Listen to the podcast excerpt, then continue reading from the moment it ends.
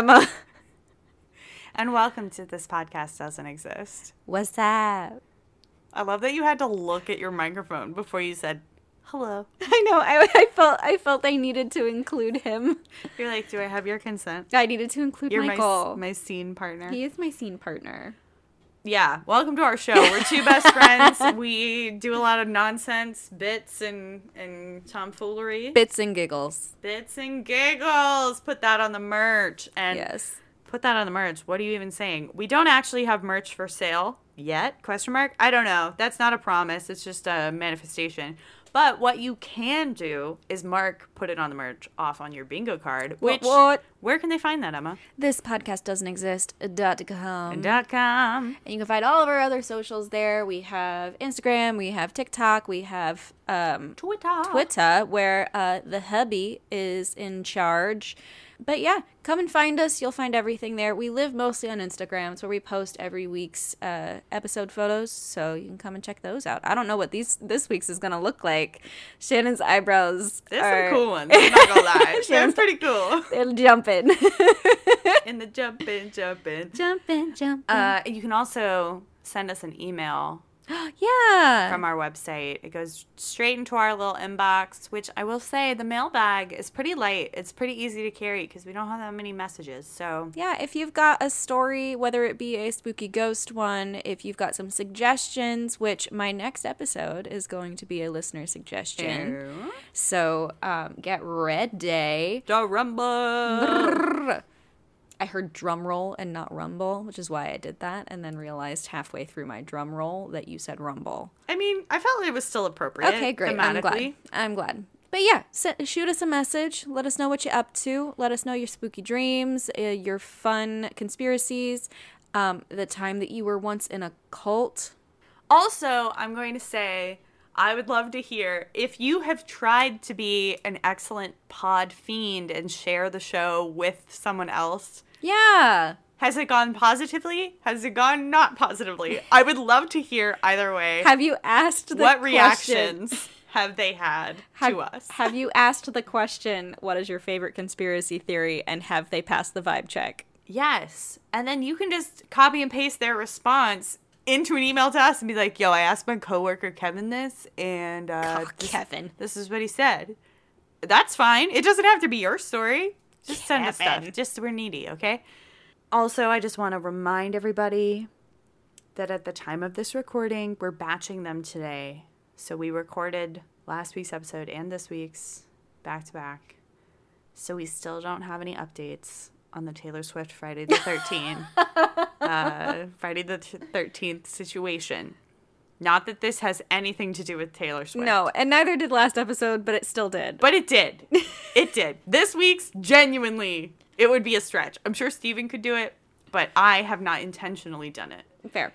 But I just wanted to, I just feel like we need to address it. Because what if something epic happened And last we, week and we're not and we're not even about- talking about Yeah, it? yeah, that's fair. Come on. But after all of the clownery Yes. of all of my many Taylor Swift uh, deep dives, I felt that I would mix it up and do something a little out of the ordinary for this show. oh. Yeah. Here at this podcast doesn't exist. It is simply a fact of life that we must make do with having no answers. Today, however, I'm breaking the rules, and I'm telling you the tale of Ernest Shackleton's ship, the Endurance, and how, as of March 2022, she is no longer missing. I, I got, I'm so excited. Did I send you the? I must, I must not have. I sent you a That's what it was. but it was while you were on your TikTok fast during Lent. Yeah. Which is why I started this research back before we went to Colorado in March. Like Yeah. when it came out. And then I sent it to you and then I went, "Shoot, I shouldn't have sent that to her cuz now I want to do it on the podcast." But I'm not But I look have at to, it. Yeah. I have to do it before she gets back on TikTok. But then I had to do the Theodosia Burr to connect to the fact that we were going to see Hamilton. And then I fell down a Taylor Swift rabbit hole. Guys, the mental gymnastics we go through for this podcast. also, I will say, since it was one of the TikToks in the basically million that you sent me, um, It's my love language, okay? it's amazing. And I'm so glad that I have a For You page curated specifically for me. It's amazing. However, it definitely got lost in the like, I wasn't going to question it. Like, it's amazing, but it wouldn't, it wouldn't be the thing I'd be like, oh my fair. gosh, and like text you about outside of TikTok. That's fair. Alrighty, so we've got a bit of background. We got a lot of background, I feel like. Well, there's background and then there's context.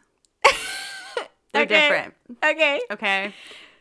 So, who was Ernest Shackleton? Yeah, Shannon, who?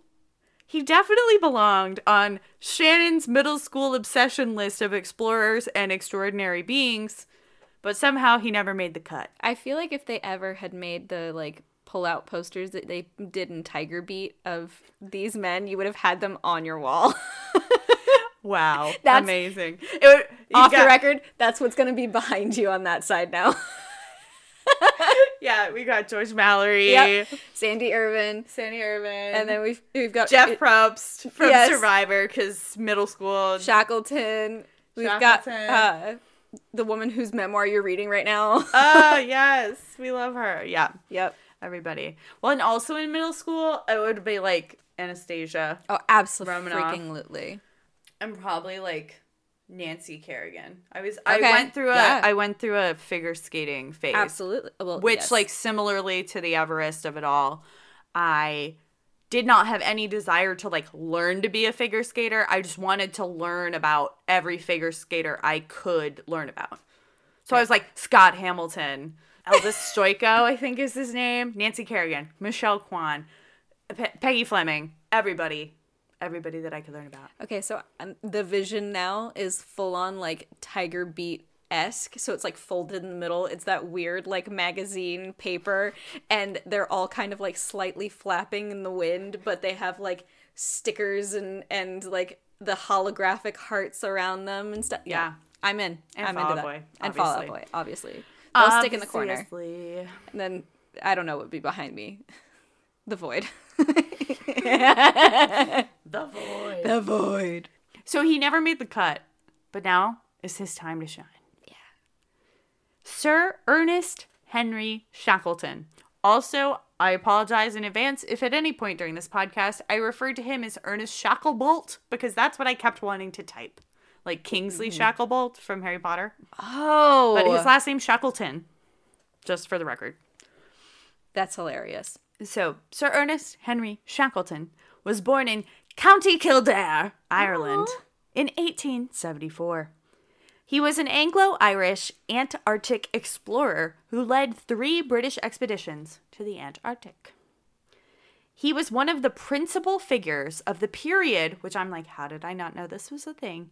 Of the period known as the heroic age of Antarctic exploration which, in case you were wondering, which I know you are, began at the end of the 19th century and ended after the First World War. I love it. Yeah, amazing. Growing up and attending school in southeast London, Shackleton was a voracious reader, but he didn't really identify himself as a scholar. He still managed to achieve fifth place out of 31 students in his final semester at Dulwich College. So, Well done. Jeez. He's not a scholar, but he, he's still He's smart. pretty smart. In fact, he was made rather bored and restless by his studies. Sounds like he has ADHD. Yeah. For this reason, he was permitted to take to the seas at age 16. His family couldn't afford a cadetship on a Royal Navy vessel, so the young Ernest instead secured a berth with the Northwestern Shipping Company. And then I got a quote from Wikipedia. Mother sauce.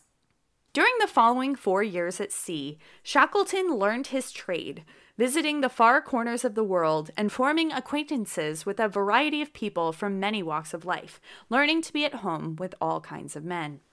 In August 1894, he passed his examination for second mate and accepted a post as third officer on a tramp steamer of the Welsh Shire Line. Two years later, he had obtained his first mate's ticket, and in 1898, he was certified as a master mariner, qualifying him to command a British ship anywhere in the world. Unquote. Cool. Yeah. In 1898, Shackleton joined the Union Castle Line, the regular mail and passenger carrier between Southampton and Cape Town.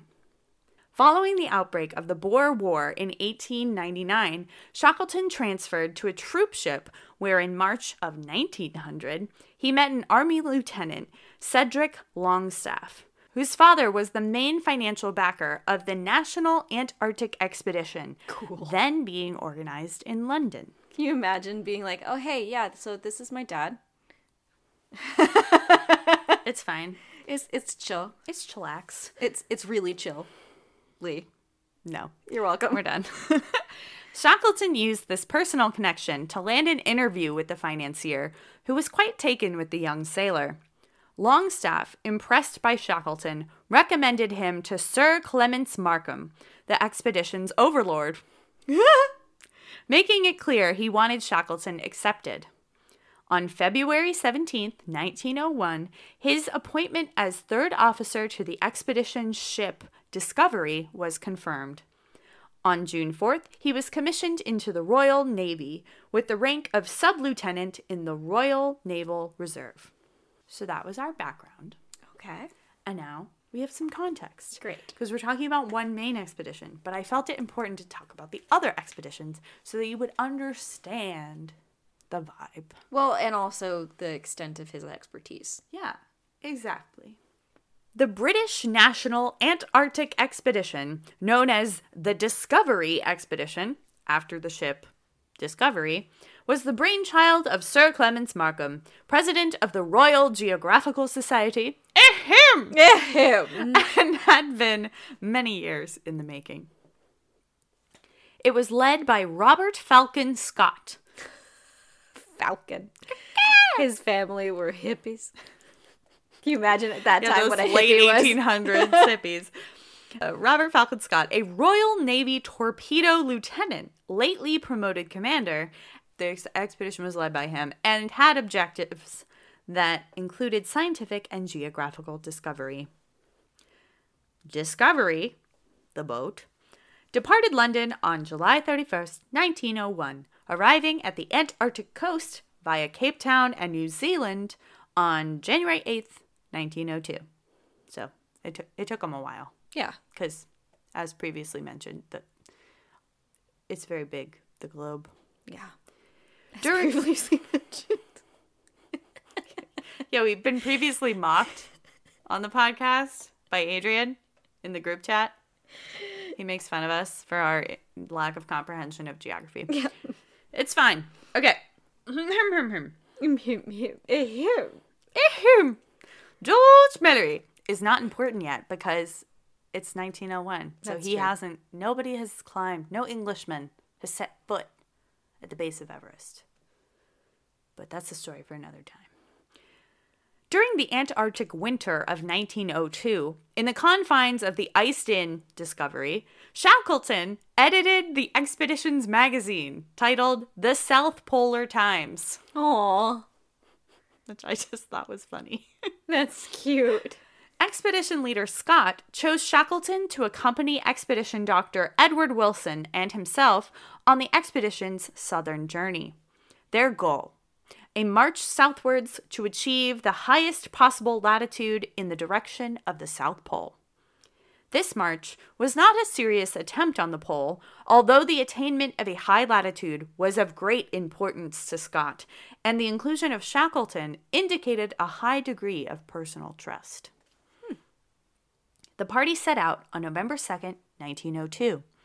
The march was, Scott later wrote, quote, a combination of success and failure, unquote. Oh. The men set a new record for the farthest south latitude reached at 82 degrees 17 minutes. I had to look up how to, I was like, degrees, and what is that? What? It's minutes. Oh. You measure it in degrees, minutes, and seconds. That's how Fascinating. latitude is determined. And don't come for me, Adrian, because I Googled it. Which is what he does when he corrects us. Okay, so don't come for me. but yes, 82 degrees, 17 minutes, beating the previous record established in 1900. The journey was complicated by the poor performance of the sled dogs, whose food had become tainted and rapidly fell ill. Oh. Yeah, you're going to be sad. All 22 dogs died during the march. I yeah, I think I knew that. Yeah. The three men all suffered at times from snow blindness, frostbite, and ultimately scurvy. Oh. Shackleton suffered a more dramatic amount, often experiencing bouts of breathlessness and weakness that made him unable to reliably pull either of the supply sleds. Hmm.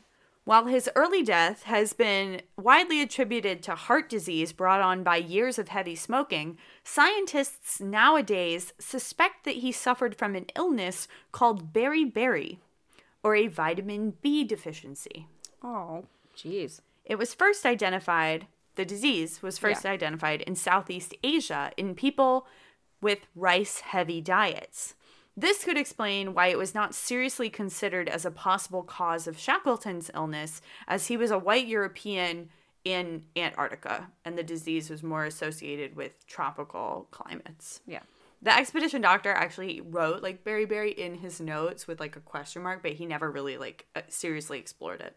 Well, and it was probably at that point converging what was known about certain areas and what that meant of Yeah. like is it a deficiency based on your food intake is it a deficiency Right. based on your uh, like contact with the sun or like stuff like that is Well- it genetic Well, and also So- it's like, is it Sherlock? Is it a Sherlock Holmes quote of like, the simplest answer is the most likely? Occam's razor Yeah, Occam's like razor yeah it's probably scurvy because that's yeah the You're- simplest answer yeah. is usually the correct one yeah. But anyway, this apparent weakness, however, helped to set Ernest Shackleton on the road to making history. After his struggle on the Ross Ice Shelf in 1903, on this discovery expedition, mm-hmm. Shackleton was considered unfit for duty by the British National Antarctic Expedition. This required that he seek out private funding in order to continue his Arctic adventures. Physician Paul Firth has written, quote, On his second expedition on the Nimrod, he set out for the South Pole and narrowly failed to get there, but that's when he became famous. It was the thiamine deficiency that started him on his path as an independent explorer. If he hadn't had beriberi, he wouldn't have had to make his own way as a leader. Unquote. oh Because if he was just healthy, Yeah. he probably would have been just like a cog in the machine, and like maybe he would have gone on a cool thing, but it wouldn't have been as big of a deal. yeah Which brings us to our next chapter, the Nimrod. which I find like I know that it's like a mythical name, but I it, most people I I assume would associate it with uh, the insult. Yeah, so Nimrod. Nimrod. In February 1907, Shackleton presented to the Royal Geographical Society Ahem. ahem, his plans for an Antarctic expedition, the details of which, under the name British Antarctic Expedition, to which this is why when I was doing my research, I told Emma never underestimate the pettiness of a white man. The British National Antarctic Expedition rejected him, so he named his the British Antarctic Expedition. It's like no, no. I will. I will be reclaiming. I will. The aim was the conquest of both the geographical South Pole and the South Magnetic Pole. Mm. On January 1st, 1908, the Nimrod set off from Lyttelton Harbor, New Zealand. New Zealand. Shackleton's original plans had envisioned using the old Discovery base in McMurdo Sound to launch his attempts on the South Pole. Before leaving England, however, he had been pressured to reach an understanding with his old expedition leader, Scott, that he would not base himself in the McMurdo area, which Scott was claiming as his own field of work. Oh, So he was like, ah, ah that's mine. this is mine. Go away. Find your own little safe place to base your expedition. The quote, Great Southern Journey, as Frank Wild called it, began on October 29th, 1908. On January 9th, 1909, Shackleton and three companions, Frank Wild, Eric Marshall, and Jameson Adams, reached a new farthest south latitude of 88 degrees 23 minutes south a point only 112 miles, 180 kilometers Thank you. from the South Pole. Other stuff happened, but this is like the context, so I didn't want to get too far into it. So, That's fair. along the way, the South Pole Party discovered the Beardmore Glacier and became the first persons to see and travel on the South Polar Plateau. Their return journey to McMurdo Sound was a race against starvation on half rations for much of the way. They arrived at Hut Point just in time to catch the ship. The expedition's other main accomplishments included the first ascent of Mount Erebus and the discovery of the approximate location of the South Magnetic Pole. Hmm. Shackleton returned to the United Kingdom as a hero and soon afterward published his expedition account titled Heart of the Antarctic. It was after his return that he was knighted by King Edward VII. Aw. And I love this. His wife, Emily Shackleton, later wrote, quote, The only comment he made to me about not reaching the pole was, quote, A live donkey is better than a dead lion, isn't it? And I said, Yes, darling, as far as I am concerned. Oh, that's both hilarious and very sweet. Yeah. And I also love this fact. Seems really cool. Several mostly intact cases of whiskey and brandy left behind on this expedition in 1909 were recovered in 2010 for analysis by a distilling company. A revival of the vintage and since lost formula for the particular brands found has been offered for sale with a portion of the proceeds to benefit the New Zealand Antarctic Heritage Trust, which discovered the lost spirits. I love that. So They were like, "Oh my gosh, we we don't know how to make this kind of whiskey anymore, so we're gonna do it." That's amazing. I'll put it on my my wish list of like historic reference liquors that I probably can't buy in America, And that I probably won't like, but I want to taste. but I want anyway. Yeah. I want the George Mallory gin and the Antarctica whiskey. For context, y'all, Shannon drinks mostly only sweet wine. And like rum drinks because oh, they're that's tropical. because they're tropical. yes.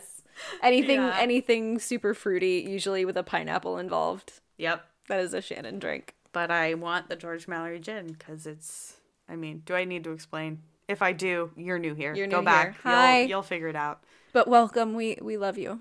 Yes.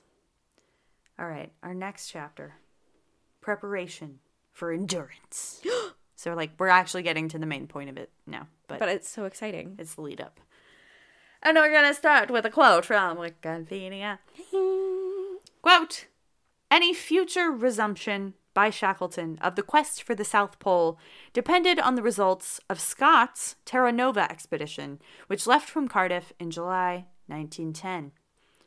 By early 1912, the world was aware that the pole had been conquered by the Norwegian Roald Amundsen. I'm sorry. I'm so sorry.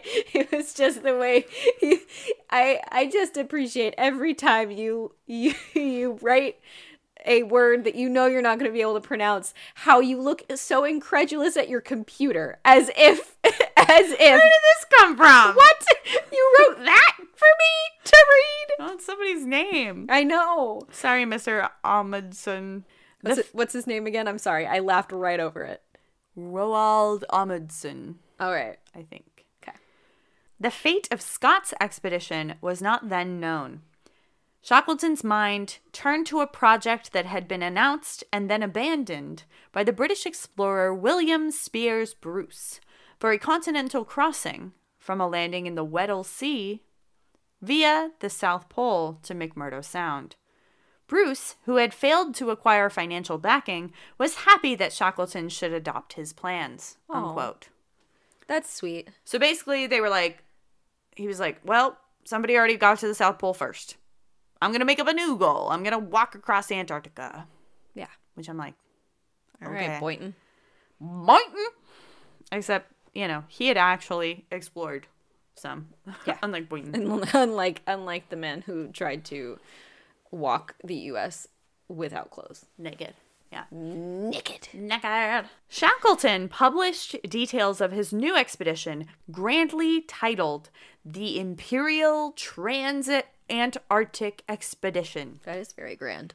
and he published about it in early 1914. There is a legend that says Shackleton's newspaper article was written a certain way so that he could better narrow down and select candidates for his expedition.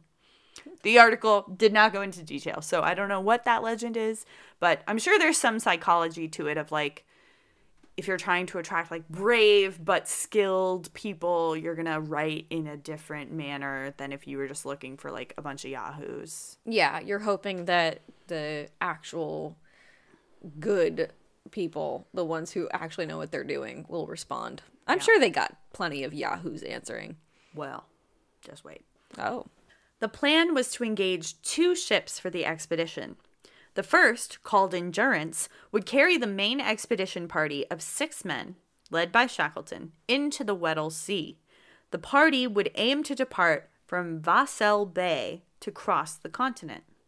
Meanwhile, a second ship, the Aurora, would take a supporting party under Captain Aeneas Mackintosh to McMurdo Sound on the opposite side of the continent. This party would then lay supply depots across the Great Ice Barrier as far as the Beardmore Glacier. These depots would hold the food and fuel that would enable Shackleton's party to complete their journey of 1,800 miles, 2,900 kilometers across the continent. So y'all can't see it. but Shannon just, with her hands, demonstrated exactly how all of that went down. And it was amazing. It's just for your benefit. I really appreciated And it. me. It was very helpful. so I didn't get lost. no, that was very helpful. Great. Shackleton received over 5,000 applications from men looking to join this expedition. Dang. Well, I mean, it feels like something of like I want to make a name for myself situation. I want to be one of the people involved. So This obviously, was back when people could like still be explorers. Put Yeah. that on your resume. yeah. I'm an explorer. I'm an explorer. Of No, the I don't- I Of don't- the human consciousness, dude. I also drive an explorer. That's definitely someone who goes to the um what's the other one? The National Geographic Society. Yeah. Instead of the Royal. Yeah. Uh him. him. Or like the British Mountain um oh, I don't remember. But they're cool. They've got the the, The gong. They've got the gong that is the oxygen tank. I got the gong. You're so confused. Go. go. I I don't here. remember what episode that was because that I think that was Boynton. I, that must have been Boynton we went on a whole Everest tangent during Boynton. because of course we did. When do I not? Uh, me on every date ever. I'm like, let's talk about Mount Everest for a second. Are you familiar? And then when oh when they try to like mansplain stuff to me, I'm like, actually, it was 1924. You bozo. Why am I single? I don't know. Okay. Speaking of taking 5,000 applications, his interview techniques, much like mine, were considered eccentric at the time, as he valued the personality and skills of a man, believing both important to the makeup of a successful crew. Yeah. True. He ultimately selected 56 men total. So, like, he's included, the captains are included. But there are 28 on each ship. There were also 70 sled dogs involved in the expedition as well. There was also a male cat named Mrs. Chippy that belonged to the carpenter Harry McNish. I love it. Is Harry McNish Irish? He must be. Probably. Or Celtic. Mrs. Chippy. Mrs. Chippy. He, Mrs. Chippy. he makes me think of John Silver and Treasure Island. That, that's what it feels like to me. The, I mean, you've seen Treasure Planet, right? Yeah. Yeah. The the little blob is Mrs. Chippy. Oh, Yeah. Mrs. Chippy. Despite the outbreak of World War I on August 3rd, 1914, Endurance was directed by the First Lord of the Admiralty, Winston Churchill, to proceed and left British waters on August 8th. Shackleton delayed his own departure until September 27th. He was doing some last minute fundraising, some other logistical things. Um, but he met the ship in Buenos Aires. Ooh. And then we have another quote from Wikipedia. Mother Source. Yeah, truly. She did a lot of lifting on this one. Happy Mother's Day. Happy Mother's Day. We're recording this on Mother's Day. We're recording this on Mother's Day and specifically for Wikipedia. Thanks. All right, quote Voyages to the Antarctic Circle in the 16 years prior to Endurance's purchase had been almost uniformly successful, with only one vessel, the 30 year old whaler Antarctic, hmm. having been crushed in the ice. With it being felt that little harm could come to a purpose built ship in a sea in which ice halted all the waves, Endurance became the first ship to be insured for her journey. oh. All previous examples had their insurance end at the last port of call before their journey into the ice. Yeah. Lloyd's of London and the Indemnity Marine Insurance Company underwrote Endurance at the value of £15,000, unquote. Jeez. I just think that's funny, though, that they're like, if you're going somewhere where there's ice, there's not going to be waves, and only waves can hurt a boat. So you don't need insurance. That's insane. That's so funny. Hard waves won't hurt. Next chapter. Not so smooth sailing. Hmm.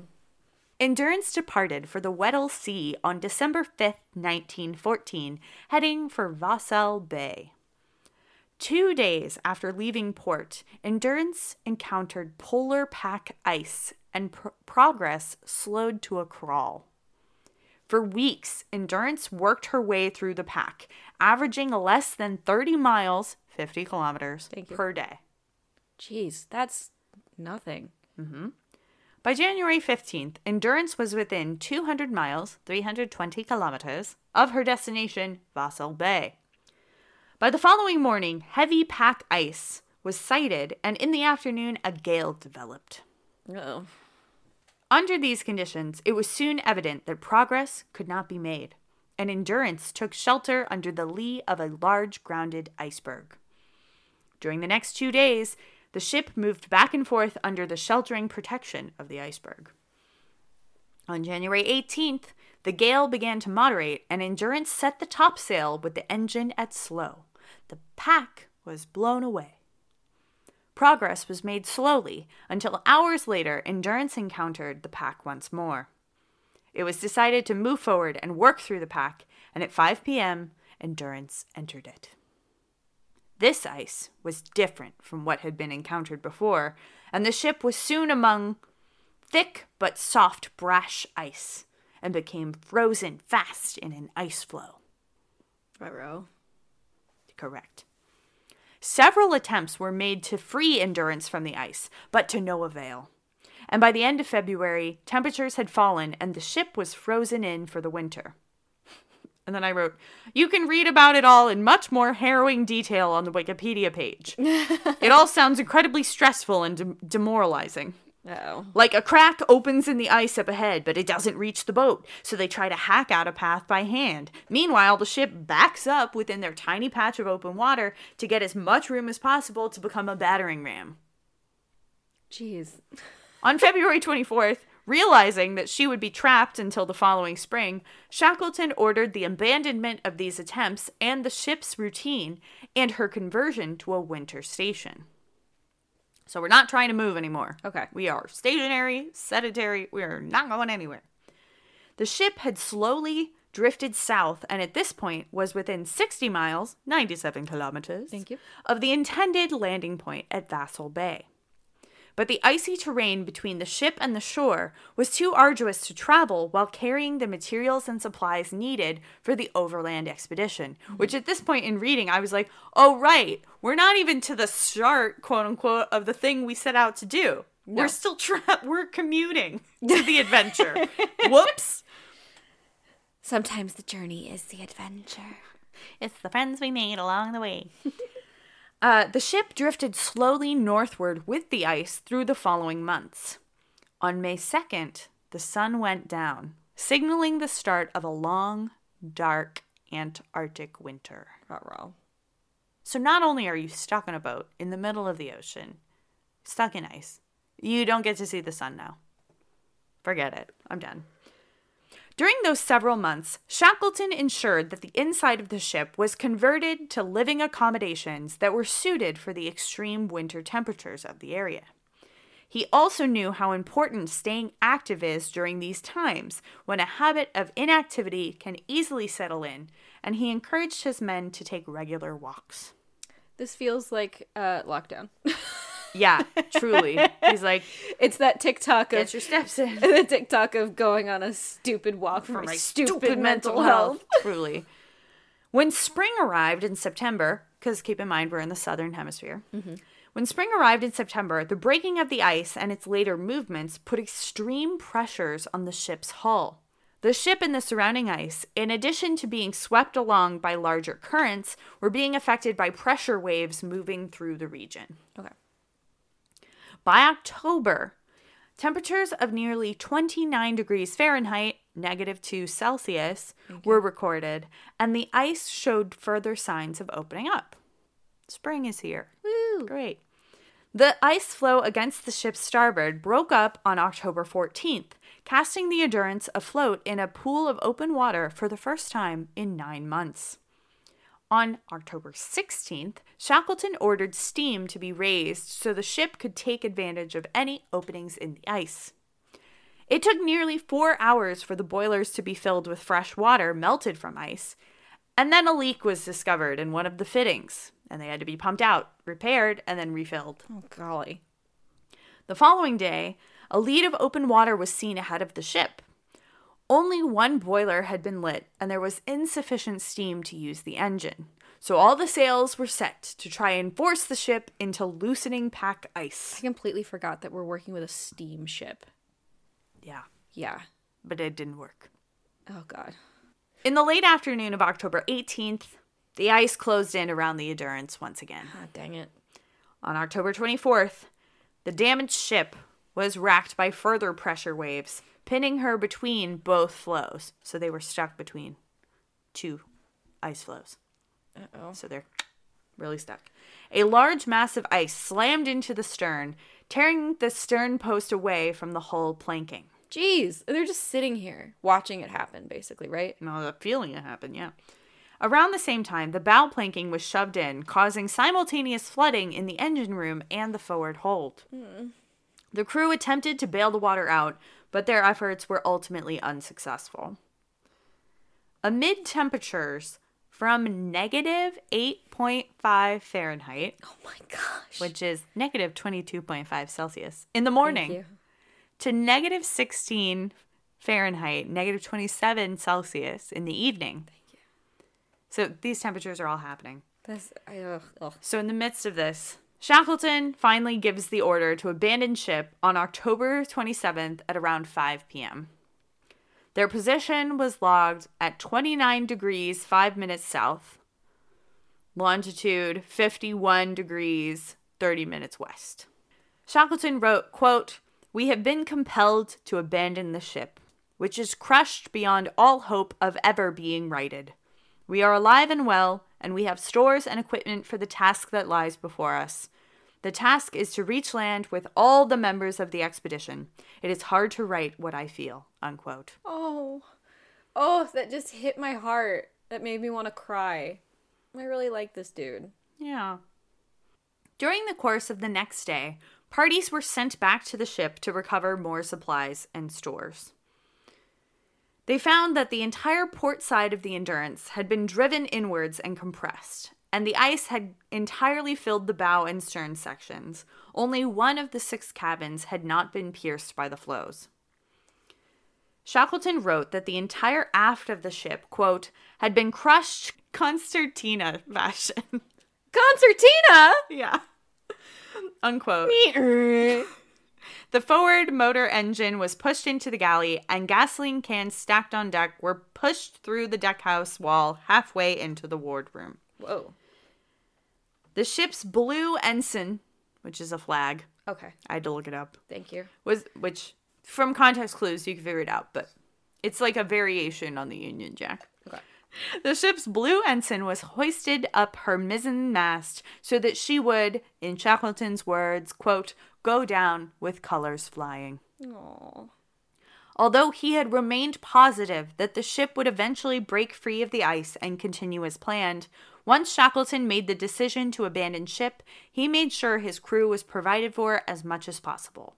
First, he had ensured that the three lifeboats were moved to the ice and that new shoes were made from wood from the soon to sink Endurance for crew members who needed them. Oh. Next chapter Survival. Or, rather, endurance, one would say. Very, very well done. Very well done. Thank you. I'm scared though. Fear not. Okay. Wikipedia, here we go, another quote. Mother Source. Yeah. After a failed attempt to man haul the boats and stores overland on sledges, Shackleton realized that the effort was much too intense and the party would have to camp on the ice until it carried them to the north and broke up. Please know, interjection, that whenever they're talking about these giant like sheets of ice, I'm picturing that one scene from Lion the Witch and the Wardrobe when they are like they're like he like uh Peter like stabs the- Yes. uh an ice block And, with like, a breaks it off. and they like journey away obviously on a much larger scale. Right back to I the meanwhile I'm thinking like Buddy the Elf. Oh god. On its way on his way to New York. bye buddy. Hope you beat your dad. No absolutely not um right back to the wikipedia quote More parties were sent back to the Endurance, still with her masts and rigging intact, and all but her bow above the ice to salvage any remaining items. By then, two days after abandoning her, the ship was submerged up to the forecastle. If you know boats, that means something to you. That's really that's a really cool name though. Yeah. Sound like you said my name. A large portion of the provisions had been left on the submerged lower deck. The only way to retrieve them was to cut through the main deck, which was more than a foot thick in places and itself under three feet of water. Freezing water. no, thank you. I'd be like, "Mm, I'm good with this tiny saltine, thank you. Wow. These men had a little more endurance than Emma. Yeah, I would not. I, number one, I wouldn't be in this situation. Fair. Some crates and boxes floated up once a hole had been cut, while others were retrieved with a grapple. In total, nearly 3.5 tons of stores were recovered from the wrecked ship, Dang. which you will see becomes important. Very well done, boys. Very well done. In the late afternoon of November 21st, 1915, movement of the remaining wreckage was noticed as another pressure wave hit. Within the space of a minute, the stern of the Endurance was lifted clear of the ice as the floes moved together, and then, as the pressure passed and they moved apart, the entire wreck fell into the ocean. The ice surrounding the spot where the Endurance had sunk immediately moved together again, obliterating any trace of the wreck. That's so. That it's so cool and cinematic to think of it that way. Well, speaking of cinematic, there was a photographer on this expedition. So we have pictures That's so cool. and video That's so cool. of the ship. So check the check the YouTube link in the show notes if you want to see. It's a short little 2-minute I love it. film and yeah, it's pretty wild. Captain Frank Worsley fixed the position of the wreck at 68 degrees 38.5 minutes south, 52 degrees 58 minutes west. For almost two months, Shackleton and his party camped on a large flat floe, hoping that it would drift towards Paulet Island, approximately 250 miles, 402 kilometers away, where it was known that stores were cached. Because, right, they're assuming that the other boat did their job. Yeah. After failed attempts to march across the ice to this island, Shackleton decided to set up a more permanent camp, titled Patience Camp, on another floe and trust the drift of the ice to take them towards a safe landing. By March 17th, 1916, their ice camp was within 60 miles, 97 kilometers, of Paulet Island. However, separated by imp- impassable ice, they were unable to reach it. On April 9th, their ice floe broke into two, and Shackleton ordered the crew into the lifeboats and to head for the nearest land. After five harrowing days at sea, the exhausted men landed their three lifeboats at Elephant Island, 346 miles, 557 kilometers from where the Endurance sank. Jeez. This was the first time they stood on solid ground for not five. mm, I can't talk. I got too excited. this was the first time they had stood on solid ground for 497 days. It's insane. Shackleton's concern for his men was such that he gave his mittens to photographer Frank Hurley, who had lost his during the boat journey. Shackleton suffered frostbitten fingers as a result. Oh. But, like, he seems like a good guy. And he obviously knew the importance of documenting everything that's happening. So Yeah. he's like, very much, I want, I'm willing to sacrifice my fingers. You keep your fingers. Yeah. Because the island was remote and rarely visited, so there weren't shipping routes that Yeah. passed it, Shackleton decided that help needed to be sought. On April 24th, he, Captain Worsley, and four others, including a sailor named Timothy McCarthy, Hey! began a voyage in a ship's boat in one of the lifeboats, Yeah. which they christened James Caird for South Georgia, which, I looked it up, is an island in the southern Atlantic Ocean that is part of the British Overseas Territory of South Georgia and the South Sandwich Islands. Sandwich! Shackleton refused to pack supplies for more than four weeks, knowing that if they did not reach South Georgia within that time, the boat and its crew would be lost. So he didn't want to waste more Yeah. provisions for the people that they were leaving behind. And probably wait on the on the boat too. Yeah. The tiny boat and its crew traveled for 15 days, even facing down a hurricane, to finally land in South Georgia. Ah, this is amazing. This feels like a miracle. Unfortunately, after arriving, they still had a harrowing two day journey, land journey, to make. Because they landed on the southern part of the island, which was not really inhabited. So they had to walk for two days to reach the other end of the island to get help. So Shackleton, Worsley, and one other man traveled 32 miles, 51 kilometers, over extremely dangerous mountainous terrain for 36 hours to reach the whaling station at Stromness on May 20th. Dang. Yeah. After reaching South Georgia, Shackleton worked on arranging a rescue mission for those left on Elephant Island. Well, first he sent a boat to the other side of, of Yeah. South Georgia to pick up the other three guys. Shackleton and Worsley made three voyages in different vessels that were unable to get through the ice to reach them. The fourth attempt, in the Yelcho, loaned by the Chilean government, was successful. The actual retrieval of the men from the beach was done as quickly as possible before the ice closed in again. But even in that haste, care was taken to collect all the records and photographs of the expedition, as these were the only hope Shackleton had of paying the expenses of the failed expedition. No. Incredibly, every single man who started this incredibly challenging journey returned to South America over the coming months without the loss of a single human life. Which is exactly what he sought out to do. He wrote down, "This is what I. This is my goal. I'm gonna. I'm gonna reach my goal." Manifestation, baby. This is amazing. It truly feels like a miracle, though. Like I'm. It's giving me kind of shivers, and not just because it's cold in this basement. It's so good. um, yeah. So he went on to return to the South Pole um, for a fourth time, where he ultimately passed. I didn't get into it yeah. because this is already a lot. So they all got rescued. Amazing. Yes. Where's the boat, though? We don't know.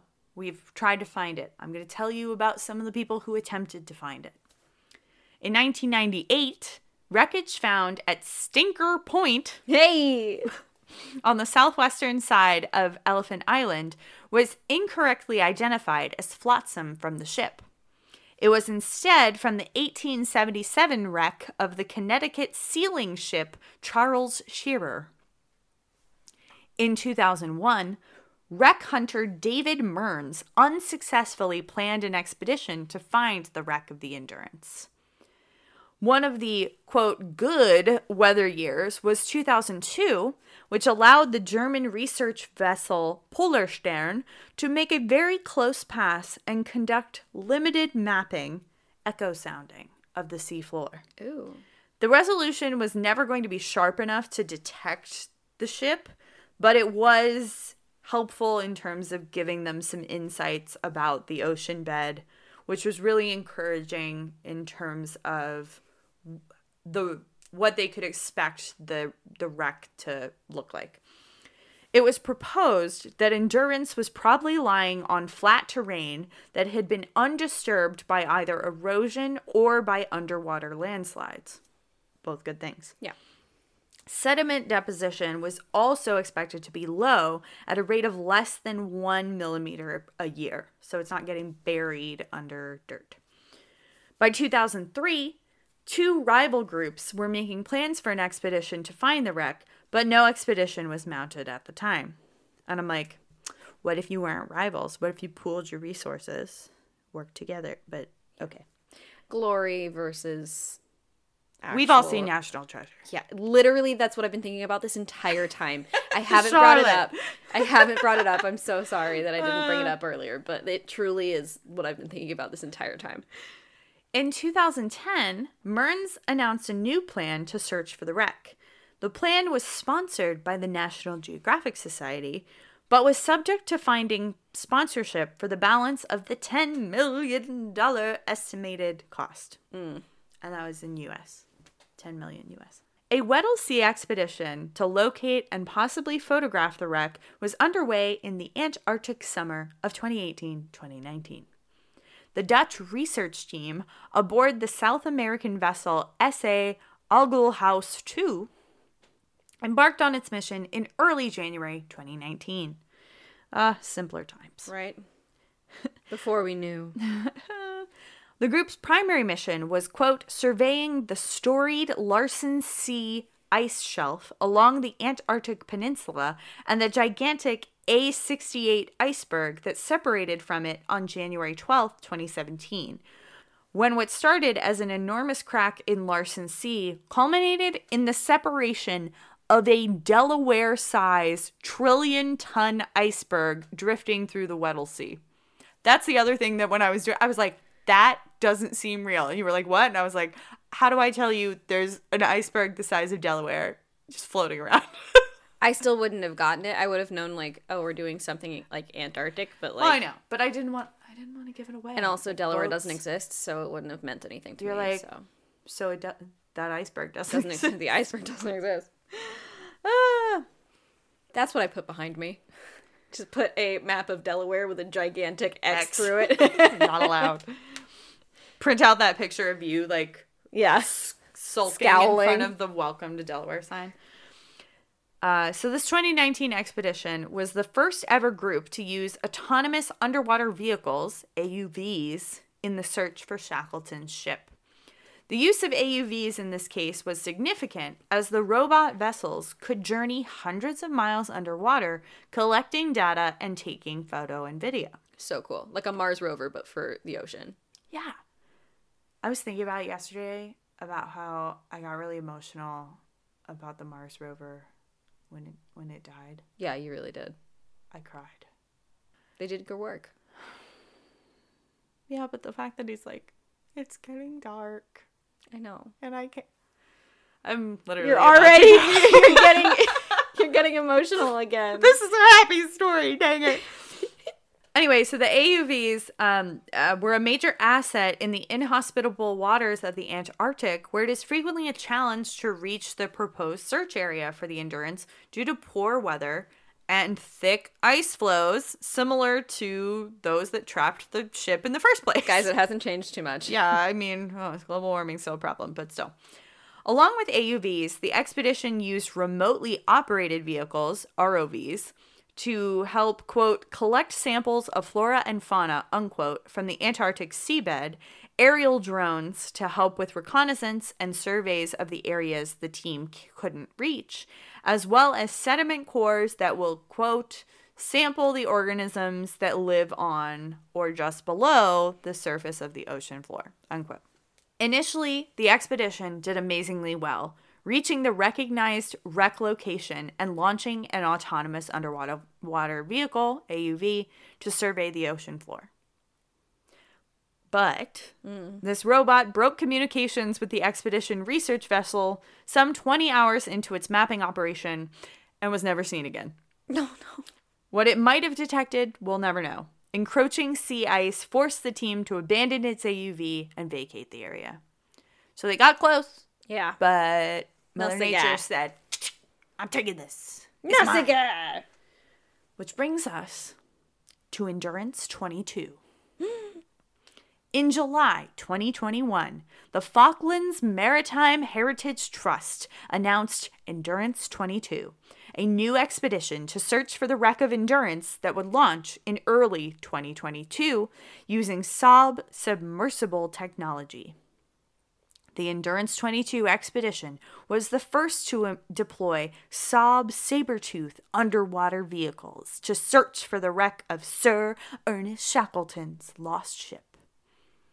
These hybrid vehicles combine the attributes of a remote operating vehicle, always linked to the surface, and on an autonomous underwater vehicle, which is capable of operating without a link. So it's like Yeah. the best of both worlds. Chilling out and down below. And we're running the show. I don't know. Good job. Thanks. You did better than I. I was like, oh god, I have to. Uh, oh, she finished the line. Thank God. so, if the conditions did not allow the research vessel to get close enough to the proposed location of the wreck, the team planned to set up one or two ice camps where holes could be drilled large enough to deploy the vehicles. This, however, did not turn out to be necessary. The wreck of the Endurance was discovered on March 5th, 2022. So cool. In a March 9th press release, Endurance 22 announced that they had successfully found the wreck in the Weddell Sea at a depth of 9,869 feet, 3,008 meters, or 1,645 fathoms, Thank you. That was a new one. 4 miles, 3.5 nautical miles, 6.4 kilometers, south of Worsley's originally calculated location. Cool. Really cool. Mensun Bound, director of exploration on the expedition, said that Worsley's navigational skills had helped the expedition find the wreck. His historic, quote, detailed records were invaluable, unquote. Additionally, sea ice, which covers the Weddell Sea year round and usually makes underwater exploration nearly impossible due to its thickness, was recorded as being at the lowest levels around Antarctica since space satellite records began in the 1970s. So, like, global warming's bad, but it was uh, kind of helpful in this case. The team was pleased to report that the ship appears to be in remarkably good condition. Probably because it's frozen. It was filmed and photographed extensively, including ultra high definition 3D scanning. In line with the team's pre departure promise, they did not salvage any part of the wreck or its contents, Good. as the ship is now a protected historic site and monument under the Antarctic Treaty System. Good. As it should be. And that, my friends, is the surprisingly harrowing, but also surprisingly happy story of Ernest Shackleton and the ship Endurance. That was so cool and so much fun. And we actually have answers for once. And everyone survived. Everybody lived. Like- well, all the people lived. Yeah, all the babies are gone, but it's okay. They they sacrificed their lives for the good of the good of the peoples. Do do do do do do. Can't remember the cat's name. I was gonna be like, shout out to you, Mrs. Chippy, Mrs. Chippy. the best male cat there ever was. Baby. Are we saying male as in Yeah, it was a boy. okay. you thought it was cat that was like running up and down the ship, being like, "Oi, take this to the captain." That's not Irish. That's like Cockney, but I understand your confusion though. That would be cool. if Right? they had a a, Like- a male postal cat. like a po- yeah, A postal Yeah, cat. a postal cat, postal kitten, That's cute. the baby, The baby. the baby. He's got a job. Yeah. Um, I will say, check the show notes. If you, I have one cool underwater photo. Um, but definitely check the show notes because they have a whole gallery from the expedition. Definitely watching that video. yeah, it's freaking cool, man. It's a shipwreck. It's so cool. I love a, I love a sunken, sunken. I boat. know you do. You still have that that like tabletop book, right? Of all of the like Probably. yeah I don't. I don't get rid of any of my my art books. LOL because we both know I don't actually read them. I just collect them. yeah. I am reading an Everest memoir right now. Yes, yes, you are. It's very good. Yes. It's called In the Shadow of the Mountain. Check it out. Terrifying. Anyway, you know what's not terrifying? Getting mail from our postal cat. Yay! So let's let's A have our po- our postal kitten come on over while uh, you roll the jingle. Drop the bass.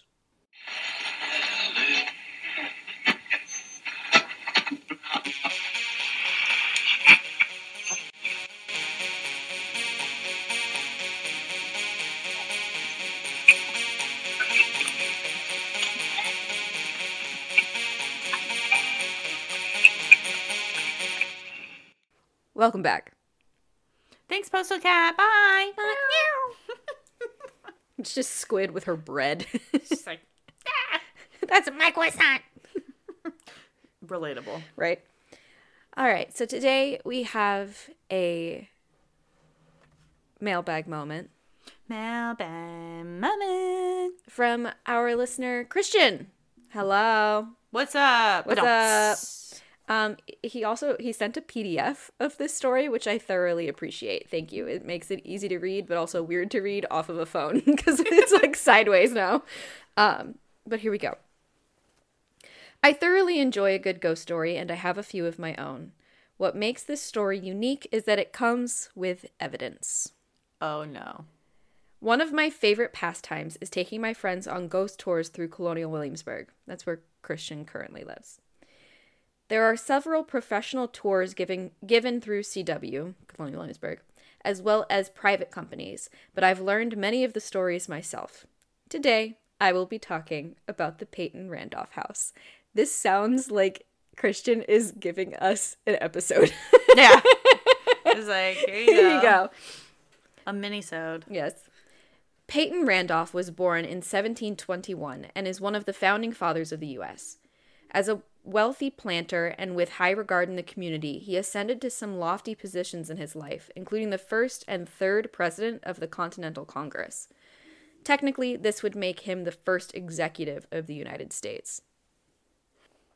The Peyton Randolph House was originally built by William Robertson in 1715 on the corner of Nicholson and North England streets. It was sold to Sir John Randolph in 1724, who purchased an adjacent lot where he built a second home.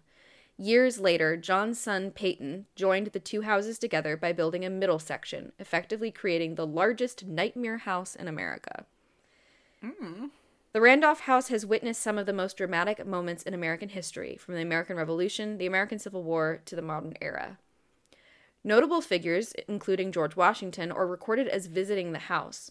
During the Civil War, it was used as a field hospital during the Peninsular Campaign of 1862. There have been dozens of reported deaths in the house, which is not altogether surprising given the house's lengthy life. It does have a legend for ghosts, though, and was even featured on USA Today's list of most haunted houses in the United States. Wow. The very first paranormal experience was recorded by none other than the Marquis de Lafayette during his anniversary tour of the U.S. in 1824, which is also when Edgar Allan Poe was a kid in the little welcoming party, a little cadet in the welcoming party. Ah. This is a quote from him. I considered myself fortunate to lodge in the home of a great man, Peyton Randolph. Upon my arrival, as I entered the foyer, I felt a hand on my shoulder. It nudged me as if intending to keep me from entering. I quickly turned, but found no one there. The nights were not restful, as the sounds of voices kept me awake for most of my stay. During excavation in the mid 20th century, it was discovered that there were two indigenous burial sites located beneath the house and that they had been disturbed during the construction of the Colonial Parkway, which runs underneath the grounds. Hmm. One of my favorite stories to tell is that of a young girl who had fallen down the flight of stairs and cracked her head open when she landed forcefully on the hard floor. From the front of the house, you can see the downstairs corner window where the staircase is located. Her ghost is rumored to haunt the stairwell. I could go on about the many unfortunate demises that have taken place in the house or about the legends of ghosts, but I would like to feature my own story. About five years ago, I was giving a late night ghost tour through Colonial Williamsburg. I always encourage people to take lots of photos, which gives them some entertainment and memories, if nothing else. The tour was a success, although uneventful. In parentheses, luckily. Two or three nights after the tour, I was awoken from my slumber, not by a ghost, but by my then girlfriend. She looked startled and was visibly shaken. She told me she hadn't been able to sleep and decided to look through her pictures on her phone. She told me that she saw something disturbing in one of the images. She slowly produced her phone as if it were cursed. What I saw sent chills down my spine and still does. There, clearly outlined, was the image of a young girl looking out from the downstairs corner window. I consider myself a skeptic and try to explain any oddity as something of the rational world, but this I could not debunk. Every time I visit the house, I take several pictures trying to recreate the image, hoping that it can be explained by some glimmer of light, the reflection of a flash, or by the streetlight hitting the centuries old glass. I have never been successful. I am not going to show you this photo because I'm looking at it and it yeah, it's a little girl. oh my gosh. I'm- Maybe I'll look at it at work tomorrow when it's daytime. like it, it's it's obviously like zoomed in from a Also, uh, I want to know did Christian like have that like He did his ex girlfriend like send it to him at Must the have, time? yeah. Or is he that much of a fan that he reached out to his ex to be like, hey, I need that ghost picture? let us know. Um, but it truly like it's it's obviously like zoomed in from like a photo that someone had taken from out, from outside the house. Um, so it's not like you can zoom in and like enhance and see like a face or anything. Zak Bagans good. He would. Yeah, that's fair. It's just like a Microsoft but like Paint I'm drawing. I'm looking at this and my heart is like Emma! it's it's bad. Um, So thank you so so much. Yeah, did you close out of it? Um, I did. give me my phone um, back. But I also want everyone to know that Christian sent this as a PDF, but in the email body he said, "Get in, losers. We're getting scared." And correct. Oh I'm really glad too that I'm the one that read that because I don't think you would have been able to get through it. Like my heart, No. my heart is beating so fast. I mean, right you now. specifically asked. You were like, I did because I knew I knew it was going to be a ghost story. I was like, I definitely want to read this. Um, Christian, I know that you have a handful of other ghost stories. One of which you told me when we were working together. So I'm gonna Give need a few of those, as well as like, so Christian and I used to work at Busch Gardens. I think Christian still does sometimes. Yeah. Um, because it's contract based, so it's like you know not always, but And he's like mucho talented. he is mucho talented. He's wonderful, and so is Sarah. Sarah's also mucho talented. His girlfriend.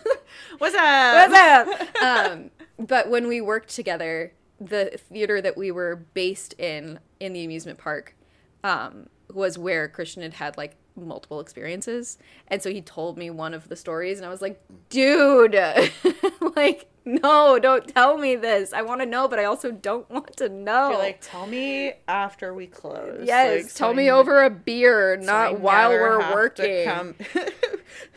yeah, tell me at the beginning of our run when I'm doing like eight shows a day in this venue. Cool. Right? Great. Thanks. But like I know that multiple multiple people who work there have had experiences. So Super fun. let me know if anyone else has a story and send it in, please. Yeah, please Um, send it in. Also, I really enjoy like that was terrifying, but I also really enjoy like the history of all of that. If you didn't notice, Christian is a huge history buff, like super I mean, into all of it. Hopefully he enjoyed this episode. Right?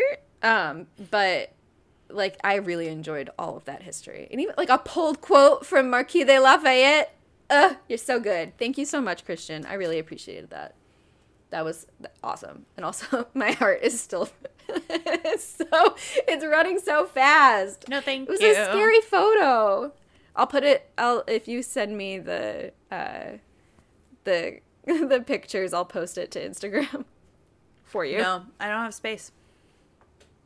All all ten spots in the carousel are taken by my beautiful ghost ship. That's not a ghost Well, then that means I'm putting it in a in a story then with with Christian's permission, obviously. But we'll figure it out.